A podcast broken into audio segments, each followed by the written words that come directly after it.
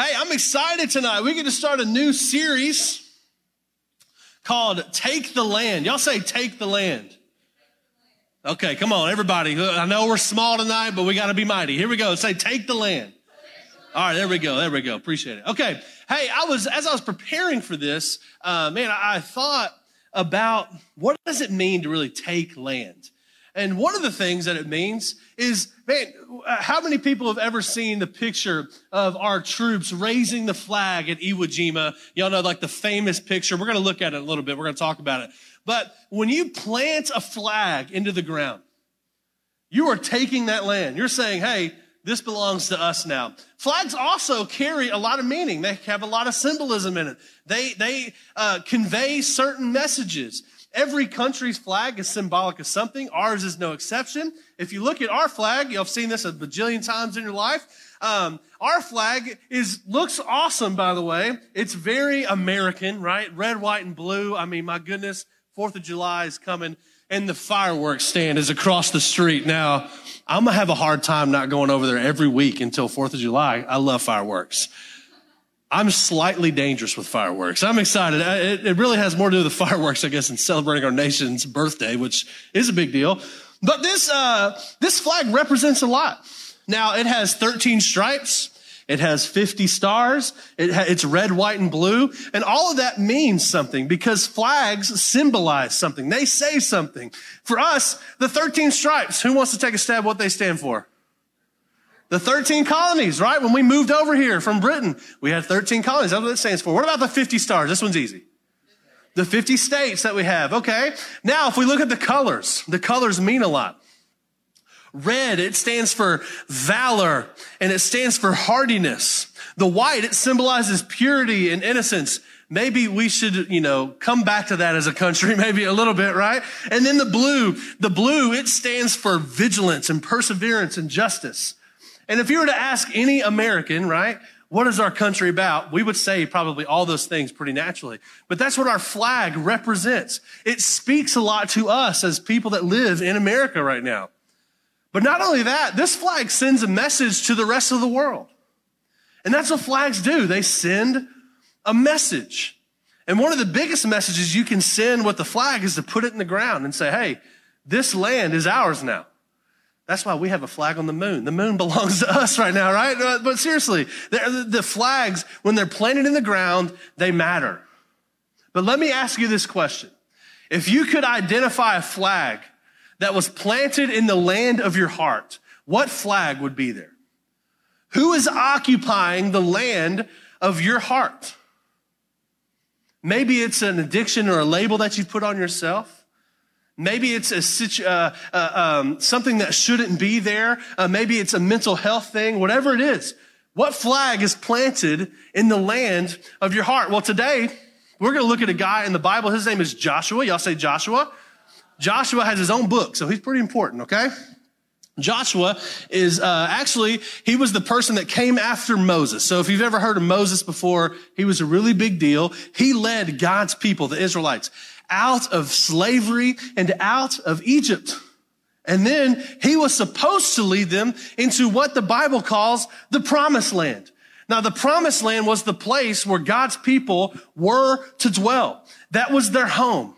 But something happened and the Israelites complained too much. They didn't have enough faith. They were full of fear. And all of a sudden God said, Hey, actually, y'all don't deserve to be in the promised land. And so now none of you are going to get to go to the promised land. This whole generation of people, they have to die in order for the Israelites to occupy the promised land. And so Joshua, he's there this entire time. He's by Moses' side. He's his assistant. He's learning the leadership skills that Moses had. He's learning how Moses dealt with things, how he dealt with people. But the most valuable thing that he learned was that God actually spoke to Moses. The Bible says, in fact, that God spoke to Moses as if, God was talking to his friend. They had a conversational type relationship. It wasn't an acquaintance. They knew each other. And Moses had this thing called the tent of meeting. And what he would do is he would roll up in that tent and he would meet with God and they would talk like they would talk, be, talk to friends. And Joshua would sit right beside the tent of meeting when that was happening. He was learning how to interact with God. And when Moses would leave the tent of meeting, all of a sudden Joshua would stay by and he would learn and he would just want to be in God's presence. Well, kind of the last thing that had to happen in order for the rest of the Israelites to get into the promised land was the previous generation had to die and the last person that they were waiting on was Moses. And so Moses passes away. And then that kind of gets us to where we are in this point in the story. If you have your Bible, you can turn to Joshua chapter one. We're just going to work through the first few verses there and uh, we're going to camp out there for the whole day today. and this is literally what happened as soon as Moses died. It says this. After the death of, Mo, the, uh, of Moses, the Lord's servant, the Lord spoke to Joshua Moses' assistant. So he had been around for all this 40 years. He was probably a kid when all this started. And now uh, he, he looks at Joshua and says, Moses, my servant is dead. It's over. He ain't coming back. I took him away. He's gone. And now, therefore, it's time. The time has come for you to lead these people, the Israelites, across the Jordan River into the land that I am giving them. And so, hey, he looks at Joshua and says, Hey, I know you've been relying a lot on Moses, but guess what? It's your turn, big boy. And uh, you're to lead these people across the Jordan. Now, to you, that might sound like, dude, that's good news. Finally, these people, they've been wandering in the wilderness for 40 years.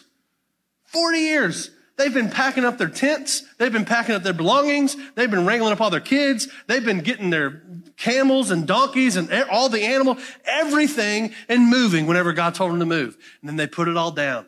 And then they pick it all back up. And they've been doing that for 40 years, knowing that just on the other side of the Jordan River was the land that God had promised them.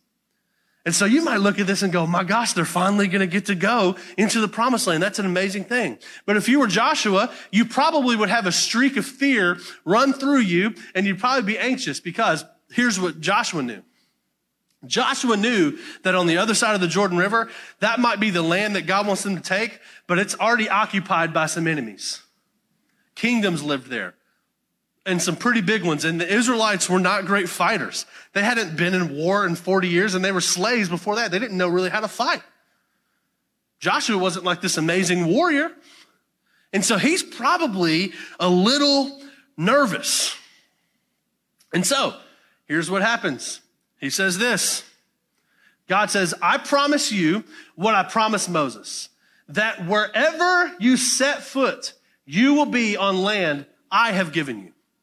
So he's like, listen, I've given you all this land. So no matter where you walk when you cross this Jordan, the land is yours. I've already given it to you. And then he starts to set the boundaries of that land. He says, from the Negev wilderness in the south to the Lebanon mountains in the north. You don't have to remember all this. Just, it'll come together in a second, okay? From the Euphrates River in the east and to the Mediterranean Sea to the west, including all the land of the Hittites.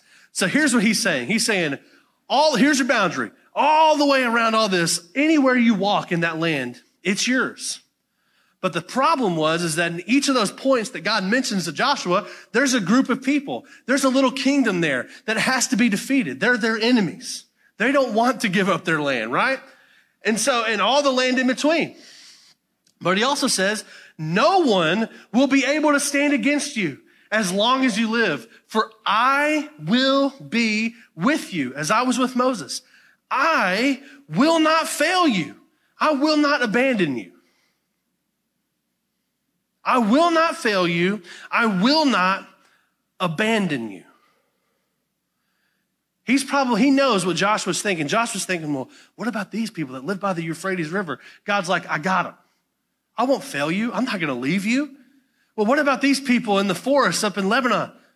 Or Lebanon, how we like to say it over here, right? Don't worry about them. I already got them, God says. God is basically saying, hey, this ain't on your shoulders, it's on my shoulders. All you have to do is walk. And anywhere you walk, I'm going to give to you. And he probably senses that Joshua was kind of afraid. He's a little scared, just like you would be. He had no experience. He had no business doing what he was doing. He wasn't ready. And he said, God says this, be strong and courageous. For you are the one who will lead these people to possess all the land, to take all the land. I swore to their ancestors that I would give them. Be strong and very courageous. That's the second time he said it. Be careful to obey all the instructions Moses gave you. All right. So, hey, all the stuff I told him, you do the same thing. Don't deviate from it. neither, turn neither to the right or to the left. Then you will be successful in everything you do. And then he says, study this book of instruction continually. Meditate on it day and night so you will be sure to obey everything written in it. Only then will you prosper and succeed in all you do. This is my command. Says it a third time. Be strong and courageous. Don't be afraid or discouraged, for the Lord your God is with you wherever you go. So God is saying, wherever you go, the land is yours, and wherever you go, I'm with you. It, I, I got it. I got it taken care of. You don't have to worry about anything. So, what does that have to do with you? What does that have to do with me? Well, here's what I know today. Some of you are living and you're dwelling in a land that you were never meant to live. You've been wandering in your own wilderness. The people of Israel, they've been wandering in the wilderness for 40 years. And guess what? They got pretty comfortable there. And because they were comfortable there, they weren't able to get into the promised land until all those people that were comfortable died off. But if I'd be willing to bet is that some people in here, maybe everybody in here, is living in a land where you've never meant to live. You weren't meant to live. God has a better land for you. Maybe for you, the land you live in is you're in this place where you haven't been happy or joyful in a long time. You've lived in this land maybe of anxiety and depression. And there, here's, let me, let me say this. There's nothing wrong with that. It's wrong to stay there, not do anything about it. Go, go, go to the doctor, go get help, take medication, go see a counselor, whatever. But some of us have been living in that land. We've gotten too comfortable in that land. Maybe for you, man, you just have had trouble getting motivated after this last year that we've had. You, you have a, maybe a little spirit of laziness. I have struggled this big time, right? Cause we didn't leave the house for forever. I felt like, right? And maybe that's the land you're living in. Maybe for you, uh, you, you want to change your body. You want to go get in the gym and you want to get like yoked. You know what I'm saying? And you don't like the way you look anymore. Well, maybe you've gotten too comfortable with where you are. You're living in a land that God maybe has some more for you there, but it's going to require something of you, right? Maybe for you, your marriage is just average. You're like, hey, we're kind of we're kind of two roommates right now, uh, not really communicating very well. Maybe it's in trouble, and you're used to having an average marriage. When God is like, that's not the land that I've given you to possess. You have, there's a much better land over here, right? Maybe that's your land. Maybe for you, your career feels like it's stalled out. Oh man, like you're, you can't stand your boss. He doesn't see any of the potential in you. He doesn't know how good you really are. He doesn't give you enough credit. Whatever it is, maybe you feel frozen right there. And that's the land that you kind of live in. Maybe for you, you're in school. Good night. I did school a couple years ago and we had a newborn baby. I was working two jobs and full time in school. I know how you feel if you're in school right now and it's terrible. I get it. And if we're not careful, we can lose sight of why we're in school. What are you in there for? Man, get motivated and let's do this thing really well. But maybe you're in this really weird wandering place with your school and that's the land you live in right now. Maybe for you, you have kids and your kids aren't little angels all the time. Okay. Can I get an amen from some mamas in here? Cause that's like it is at my house right now. And it's hard. Maybe you're a new mom and this is a hard it's harder than you thought it was. And you feel guilty for not really liking it, but you're kind of just surviving as a parent. Maybe you're living in land right now. Maybe for you, you're single and you think, I, am always going to be single. I mean, I, there's not a person out there for me. I don't know if I can take this anymore. And maybe that's the land you're living in. I don't know. Maybe some of that resonated with you. Maybe it didn't. But if you're in a place where you, you're feeling like you're not living in the abundant life God has for you, then you're in a land that you were never meant to live in. And I'm not here promising you prosperity. I'm not going to say you're going to get a million dollars tomorrow if you do something. Not, that's not what I'm saying. But the Bible does say that God has come to give you a life and a life that's abundant. A life where you can have love and joy and peace and patience and kindness and goodness and faithfulness and gentleness and self-control. All that is available to us.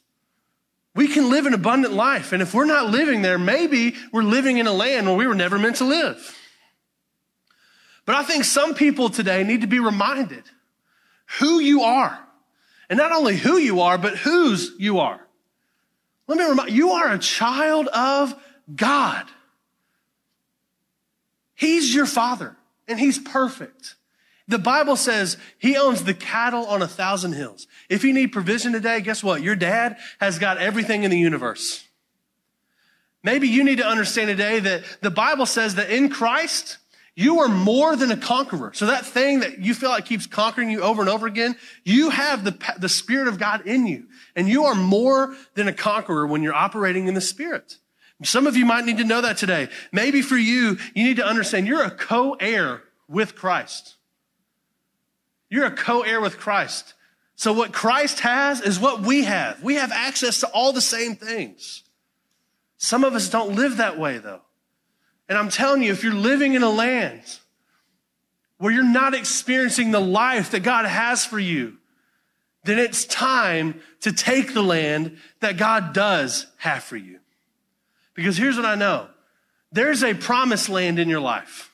There's something that God is wanting for you. There's something that God is calling you to, and it's not going to just end up in your lap. You have to cross the Jordan. You have to do some things in order to live and possess this land that God has for you, just like Joshua did. This was God's people. They've been in slavery for hundreds of years and they've been wandering in the desert. Uh, if God would have just, could have just given it to them, he probably would have done it, but it wasn't the best for them. They had to work for it. And so tonight, I want to try to tell you three things that you can do to take the land in your life the land that you've always meant to be in, here's how you can take it. The first thing is this identify the land, identify where you're going to go. Identify uh, what the land is that you want to take. Maybe for you, man, you're like, I'm ready to take the land for my marriage. I'm going to fight for it. I'm going to do what it takes. We're going to go see a counselor. We're going to at least do date nights once a week without our kids. And we're not going to talk about our kids. We're just going to communicate with each other. Uh, we're going to sit down and instead of watch Netflix together, we're going to go play a game together. We're going to have fun. We're going to laugh together. We're going to do something. We're going to invest in this thing because I'm ready to take the land in my marriage. I don't want to have an average marriage. I want to have a great marriage. Maybe for you, you're like, man, I've been really struggling being a parent. I have these kids. I don't know what to do with them. Well, guess what? Make Friday your family fun day. Put your phone away. No one needs you. Your whole family's right there. Right? And do something fun. What we do on our Family Friday is we've been watching every Disney movie that Disney Animation Studios ever made. We started from the very, I'm not joking. We started from the very beginning at Snow White. That was the first movie in theater. And this past Wednesday, we were out of town on Friday, or I was out of town on Friday. Uh, we watched, what do we watch? Emperor's New Groove. It's a lot of Fridays we've been doing this and Stephanie makes a themed dinner. It's all, it sounds real more extravagant than it really is, but we, the kids look forward to it. Because why? I don't want to have an average relationship with my kids. I want to have a great relationship with my kids. I want them to like me. I want them to tell me things when something's going on in their life. And you build that by spending time. I don't want average. I want above average. So we do this thing. Maybe for you, it's your career. You're ready to take the land in your career. Well, be the best employee at your work. Try harder. Care more. Be on time. Don't gossip when your boss isn't around. Say, hey, how can I take something off your plate today? If you asked your boss that, they would probably have a heart attack because no one asks them that. People want stuff from them all the time. But maybe if you're ready to take the land at your work, you can do something like that. Maybe it's your health. You want to change. You want to, you want to get rid of this father figure and, and straight just get ripped, right? Well, guess what? Go to the gym. Join a gym. Find a group of buddies. Thomas and I work out almost every day. Uh, we, have been bad the last couple weeks, but he's back there nodding. He knows I'm telling the truth. Uh, but go do something about it, right? If that's the land you want to possess, you got to cross the Jordan River. Maybe it's your mental health. Man, that's been kicking your butt. And you know that's not what God's best is for you. Well, maybe it's time to make the doctor's appointment. Maybe it's time to just tell somebody. Maybe it's time to just take one step in the right direction toward the land you want to take. I don't know where you feel stuck right now. But when God was talking to Joshua, he identified the land. He said, Hey, the wilderness to the south, the mountains in the north, the Euphrates, the Euphrates River, and the Mediterranean Sea. That's the land. I'm identifying it. And when he identified that, Joshua knew, hey, there's some people here we got to take care of. There's some people here we got to take care of. He knew what he needed to do because he identified where he needed to go.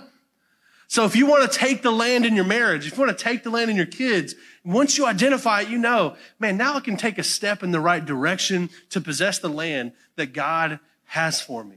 So the first thing you got to do is you got to identify the land. The second thing you have to do is walk courageously. Now here's what I know is that Joshua was probably pretty afraid because God said, be strong and courageous three times in four verses. When that happens in the Bible, uh, God's like, hello, are you listening to me? Right? Like, hey, you got to do, like, be strong and courageous, man. Hey, hey, strong. It's like talking to a child. Have you ever had to tell your child, like, hey, go do this task for me? They will get sidetracked, but you have to say it over and over again. He's doing that to Joshua. He said, hey, listen, listen, be strong, be courageous. But some of you might even be thinking right now, well, Clint, when I feel like I'm a little bit more prepared, if I'm a little more ready, if, uh, if I can just get this under control first, then I'll take that step in the right direction. Well, let me tell you some probably the most simple advice and wisdom I can give you. If you're waiting to, if you're waiting on feeling like it, or you're waiting on something to change, or you're waiting to maybe get a little bit more confidence to go do it, let me give you some good advice. Do it afraid. Don't wait. Don't wait till you're ready. If you wait till you're ready, it'll never happen. How many of y'all are married in here? Were you, were you ready to get married whenever you got married? Absolutely not. I don't care how much counseling you go through. You're not ready. How many of you are ready to have kids? Heck no. I'm still not ready to be a dad. I feel like I got three.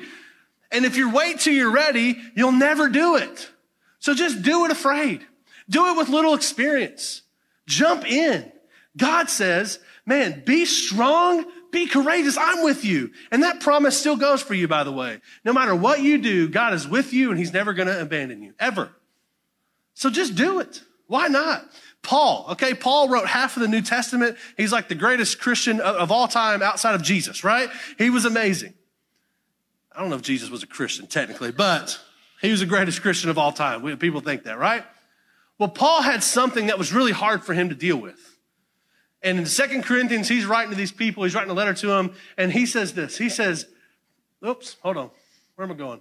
Oh, I didn't put it in there. I'll read it to you. Hold on. It says this three different times I begged the Lord to take it away. So, this really hard thing that Paul was walking through, three times. I mean, he went toe to toe, nine rounds with God. Please, please take this away. It's really hard. I don't know what to do. And here's what God said My grace is all you need. My power actually works best when you're weak. Now that'll turn your world upside down, right? And so Paul says, so now I'm actually glad to boast about my weaknesses so that the power of Christ can work through me. That's why I take pleasure in my weaknesses and in the insults and the hardships and the persecutions and the troubles that I suffer for Christ. For when I'm weak, I am strong. Paul's saying the same thing. There's going to be things that seem like they're too hard for you to handle. Maybe for you, that land that you need to take, that land that you need to possess, it seems too big for you to handle. It seems like you can't do it. Paul would say that's actually the perfect position for you to be in because when you feel that weak and you walk anyway, you're walking in God's power. When you don't feel like doing it, when you feel like you can't conquer this and you do it anyway, you're walking in God's power. Weak steps are steps taken on holy ground. When you're walking and you're doing something and you're walking in your weakness, you're walking in the power of God. You're walking in the presence of God. And when you take weak steps, they're steps taken on holy ground. So that thing you need to do to cross the Jordan, that step you need to take, just start walking. That is where God's power is found. If we would have waited till we were ready to start this church, well, the pandemic would have happened and we wouldn't have done it. I can tell you that right now. But if you wait until you're ready, you're never going to do it. Just take steps. And I can tell you right now, literally right now, I'm walking in God's power. I feel weak right now. Today's been a really bad, long day. I'm just going to be uh, honest with you. But when you admit that and go, you know what, God, I'm here. I'm going to be faithful. And I'm just going to walk in your power today. I, Clint doesn't have to do it anymore. It's off my shoulders, it's on his shoulders. And guess what? God's a lot better than I am. And I need his power. I can't do this on my own. So the last thing is this, band, y'all can come up. The last thing is this is plant your flag. So you're going to identify the ground. You're going to then walk in courage. And then you're going to plant your flag. Plant your flag. Now, probably the most famous picture of somebody planting a flag is this picture right here. Y'all have ever seen this picture before? Right?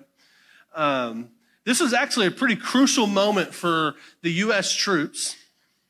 This was the Marines um, in World War II. And little known fact, this is actually the second picture of this happening because they didn't get a picture of it the first time it happened. Um, but when this happened, uh, Iwo Jima, where this happened, was the middle point between where we were and where we needed to be to, in order to advance uh, and to go island hopping and capture these islands during World War II.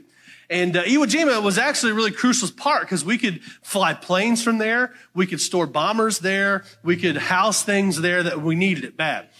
But it was met with a lot of opposition. A lot of opposition. And so one day we realized, hey, we got to get up on that island and we got to take that thing. And if we can do that, we just might be able to win this thing. So this is a big deal. And so all around, this is the highest point of the island. People on the island could see this point, and there were troops, American troops all over the island. There were American troops on boats that were surrounding the island. And on one day, I believe what was it, February 23rd, 1945, We'd been there for a few days trying to get up to the point up here to get this island, to take this land. And finally, February 25th, it only took about 25, 30 minutes. And we met a lot of opposition. There was a lot of grenade fire, there was a lot of gunfire, and all of a sudden we slowly make our way to the top of this. And one of the generals that was in charge of the group of men that did this had already packed his flag in his backpack. And he said, When we get up here, we're putting the flag up. So they found a water pipe and he got his flag out. And when they got up there, they put that flag in the ground. And all of a sudden, all of the troops on the island and all the troops on the boats surrounding the island started cheering. Why? Because when they planted that flag in the ground, it was a statement to the enemy that said, Hey, this is ours now, and we're here to fight for it. It is time for you to plant a flag down in your life.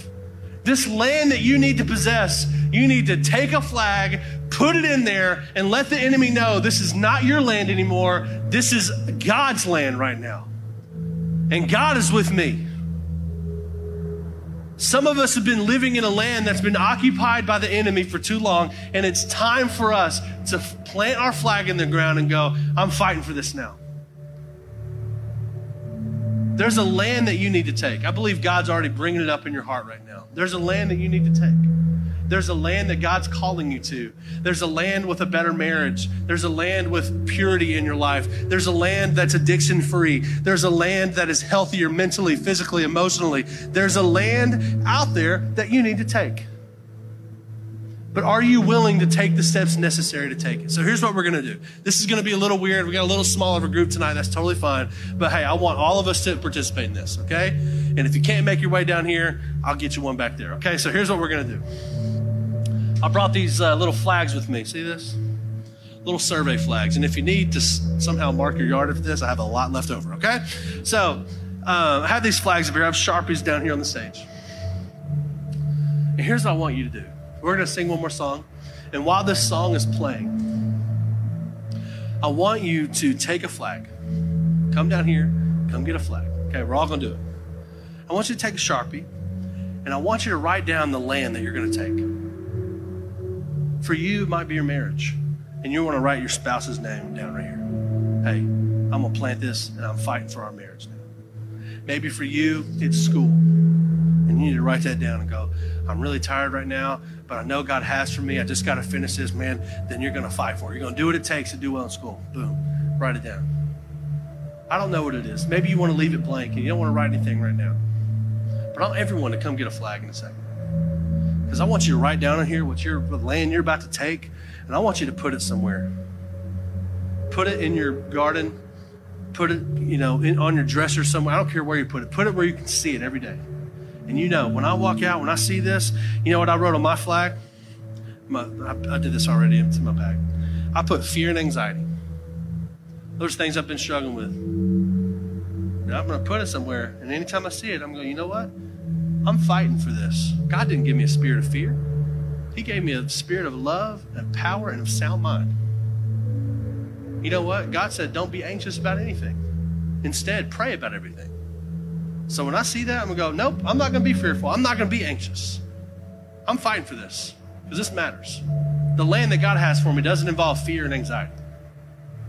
And so I want you to come down whenever we start this song, get you a flag, write the, the land that you're going to take on this flag, take it back with you, put it somewhere where you can see it, and you can be reminded that, hey, this fight is worth it. All right, hey, let's stand up. I'm going to pray. As soon as I'm done praying, y'all come down, get your flag. If y'all need one, I'll take one to you. Okay, God, we love you. We thank you. I thank you for this today. And God, I pray as we come up here and as we take these flags, God, that we would, something would happen in us where we'd know that you are with us.